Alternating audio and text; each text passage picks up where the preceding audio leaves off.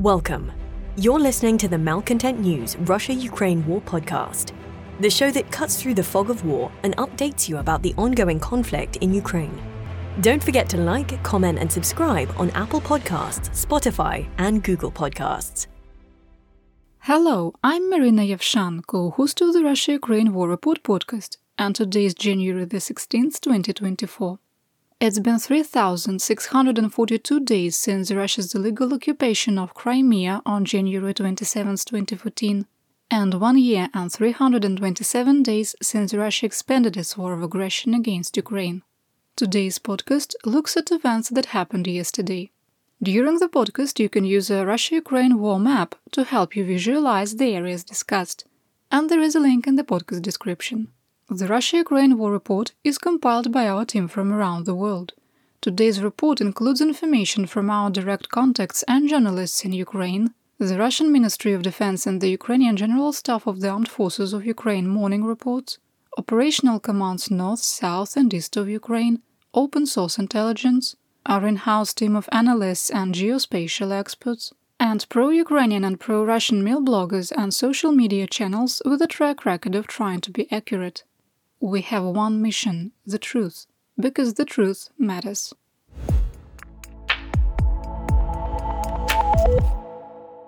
Let's start with the daily assessment. There are no changes from yesterday, so if you want to skip ahead, you won't hurt my feelings because I won't even know. 1.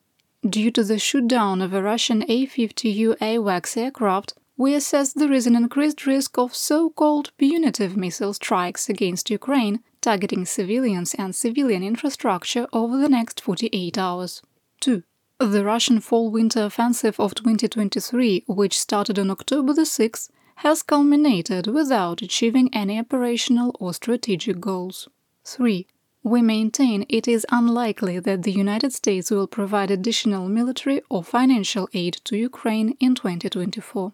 4 the continued impasse in the United States Congress to provide additional military aid to Ukraine and the passive response to Russian kinetic and hybrid aggression is contributing to Russia's expanding axis with North Korea and Iran and global hybrid warfare. 5. We maintain the armed forces of Ukraine are facing critical ammunition shortages that are directly impacting the ability to maintain existing defensive lines. 6. We maintain that Ukrainian forces no longer have the combat potential to engage in any offensive operations, and Russian troops are capable of additional tactical success and achieving limited operational goals. 7. The reduction in Ukrainian combat potential is a direct result of blocked aid from the United States and the European Union. 8. Russian forces have established an operational objective to capture Chasiv Yar west of Bakhmut. 9. Russian commanders have put mission objectives over all other considerations and are committed to capturing the Avdiivka salient regardless of the cost, and are maintaining a force of at least 40,000 troops. 10. We maintain that combat that closely resembles World War I trench warfare versus 21st century combined arms maneuver warfare will continue through meteorological winter, which ends on February 29th. 11. While the possibility of an intentional nuclear accident caused by Russian occupiers at the Zaporizhzhia nuclear power plant remains low, the threat should be taken seriously. We are very troubled by the latest report from the International Atomic Energy Agency and the lack of international attention.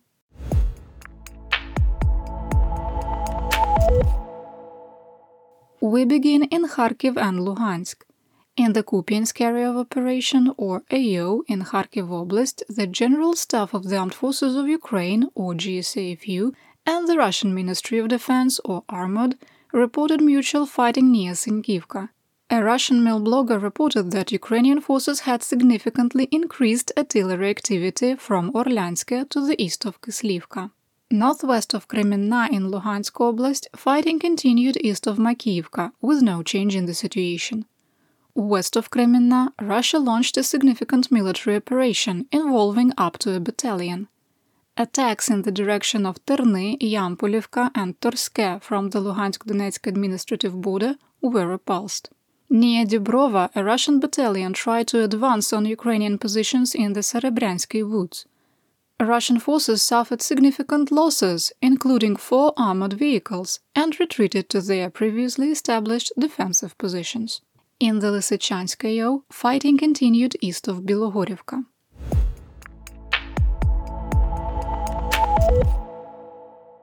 Next, let's talk about the Donbass. In the Siversk Russian forces continued their attempts to advance from Bilogorivka, that's the one in Donetsk Oblast, in the direction of Vyimka. The operational objective is to flank Vesele and force a Ukrainian withdrawal from the settlement.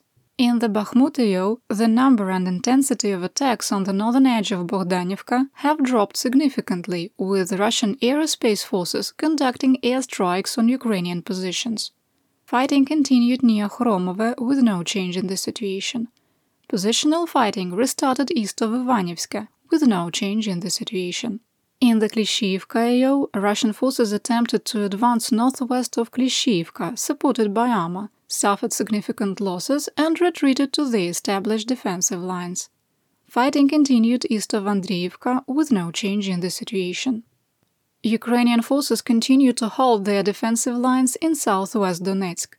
While Russia still has 40,000 troops in the Avdiivka AO, there has been little change to the line of conflict since the last week of December. On the north flank, Russian forces continued to attempt to advance along the railroad grade southeast of Novobakhmutivka. Fighting continued along the railroad grade near Stepove and northeast of the Avdiivka coke plant compound, south of the Tereken, and northeast of the sewage treatment plant in the Dachas. On the southern flank, Russian troops engaged in positional fighting in the no man's land between Vodyane and Severne and east of Pervomaiske and Nevelske. In the Marinka Russian forces continued their attacks east of Krasnohorivka and Georgievka, and in the direction of Pobeda from Marinka. There was no change in the situation. In the Vuhledar AO, Russian forces continued their attacks southwest of Novomykhailivka and the southern and eastern edges of the settlement. Russian and Ukrainian mill bloggers were equally pessimistic, with multiple sources from both combatants calling the situation difficult. In the Staromlynivka AO, Russian forces continued to attack Staromayorsk from the west without success. A spokesperson for the armed forces of Ukraine, Alexander Shtupun, said that Russian forces were increasing their use of K 51 chemical weapons grenades in violation of international humanitarian law and the Chemical Weapons Convention. Shtupun accused Russia of using chloropicrin, a chemical weapon precursor. The K51 grenade can't deliver chloropicrin, which destroys plastic. It is more likely that CS gas, better known as tear gas, is being used. Shtupun said, quote, It's different. Well, there are two or three cases on average per day. There are mostly K51 chloropicrin grenades. They cause skin irritation and tears, and if in high concentrations, our soldiers may experience vomiting and difficulty breathing. Unquote.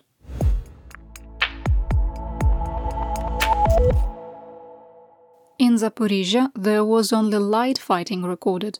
In the Orikhiv mutual positional fighting continued west of Verbove, and Russian forces launched a single attack west of Robotyne without success. On January the 14th, in occupied Melitopol, insurgents blew up a Russian UAZ Patriot infantry mobility vehicle, wounding all four occupants.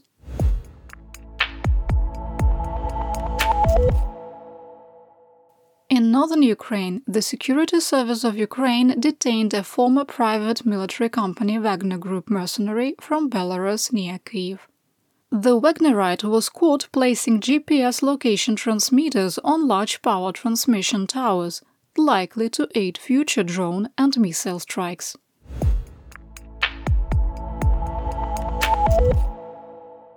Here is the update for the Russian front.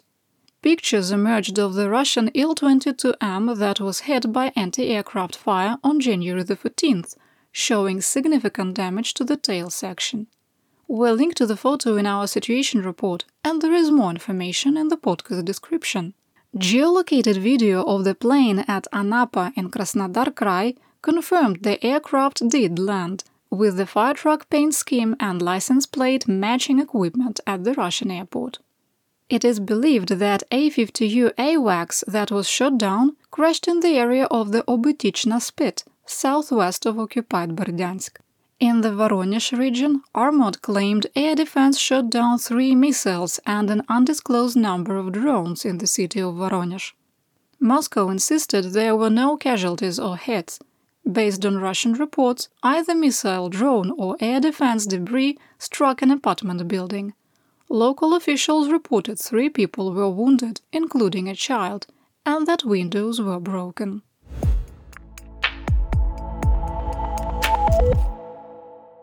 Let's talk about theater-wide events. The deputy head of the main Defense Intelligence Directorate of the Ministry of Defense of Ukraine, or OGUR, Vadim Skibitsky, reported that Russian military equipment is being sent to the front lines as soon as it is produced, adding, quote, We do not see Moscow significantly increasing the number of weapons and the volume of production of weapons and military equipment. Skibitsky believes that Belarus no longer has an adequate supply of munitions to support Moscow further. For missile production, the HUR believes Russia can still produce approximately 120 missiles a month, but which missiles are built are dependent on available parts.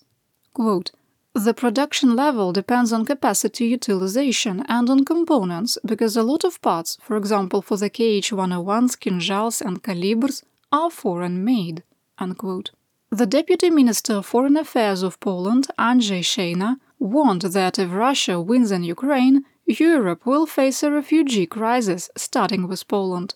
Quote, it cannot be ruled out that the Russian offensive will lead to a shift of the front to the west and lead to the fact that millions more Ukrainians will appear in Poland, particularly women and children. It would be a huge burden for Poland. The country's society should be ready for this. Unquote. The Minister of Defense of the United Kingdom, Grant Shapps, said that the UK has trained over 60,000 Ukrainian soldiers since 2014 and remains committed to continue support. Shapp also stated his belief that Ukraine could advance toward Crimea in 2024, but, quote, the West must not let Ukraine down the president of Switzerland, Viola Amherd, committed to providing Ukraine with 1.5 billion francs in aid from 2025 to 2028. The money is earmarked for the reconstruction of civilian infrastructure. The spokesperson for the Ukrainian Air Force, Colonel Yuri Ignat, reported that Germany would be providing another IRIS-T air defense system by the end of the winter. The Canadian ambassador to Ukraine, Natalka Tsmots, said that Kyiv had been given a draft security agreement, similar to the one signed with the UK, which is currently in review. Washington, D.C. watchers are reporting that Speaker of the House Mike Johnson has walked from the Senate continuing resolution that includes U.S. immigration reforms and aid for Ukraine. The House was not in session on the 15th due to the Dr. Martin Luther King Jr. holiday, and has four days left to pass a continuing resolution before part of the US government shuts down. Johnson is reportedly in favor of not addressing immigration reform, military aid for Ukraine, Israel, Taiwan, or the Philippines, or humanitarian aid for Palestinians until after Donald Trump is elected president, and using continuing resolutions to fund the government and 2023 levels. We've updated the table for equipment losses on January 15, 2024, with information from the Oryx database. The table includes Russian losses suffered during the Prigozhin insurrection of June 23-24. Subscribers to our Patreon get access, and there is more information in the podcast description.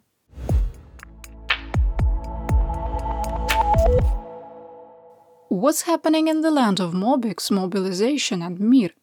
I have a very short segment today. A Chechen soldier making a TikTok video produced a gem. It's been so long since the Akhmat TikTok brigade has delivered.